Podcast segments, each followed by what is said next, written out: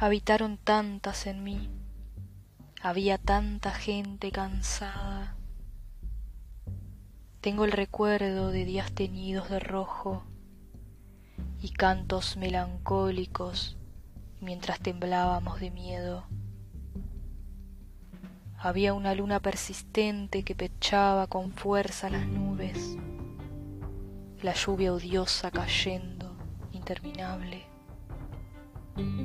Los cuentos de terror sobre las generaciones perdidas y la eterna soledad. Éramos muchas y aún así había tanto silencio apretujado que ya no cabían los huesos. Pero un día una voz habló. Había un ruido, una vida implorando ser escuchada.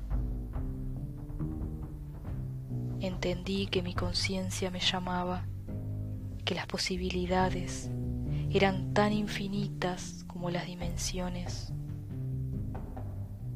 Luego ya no la pude oír, pero aún la sentía.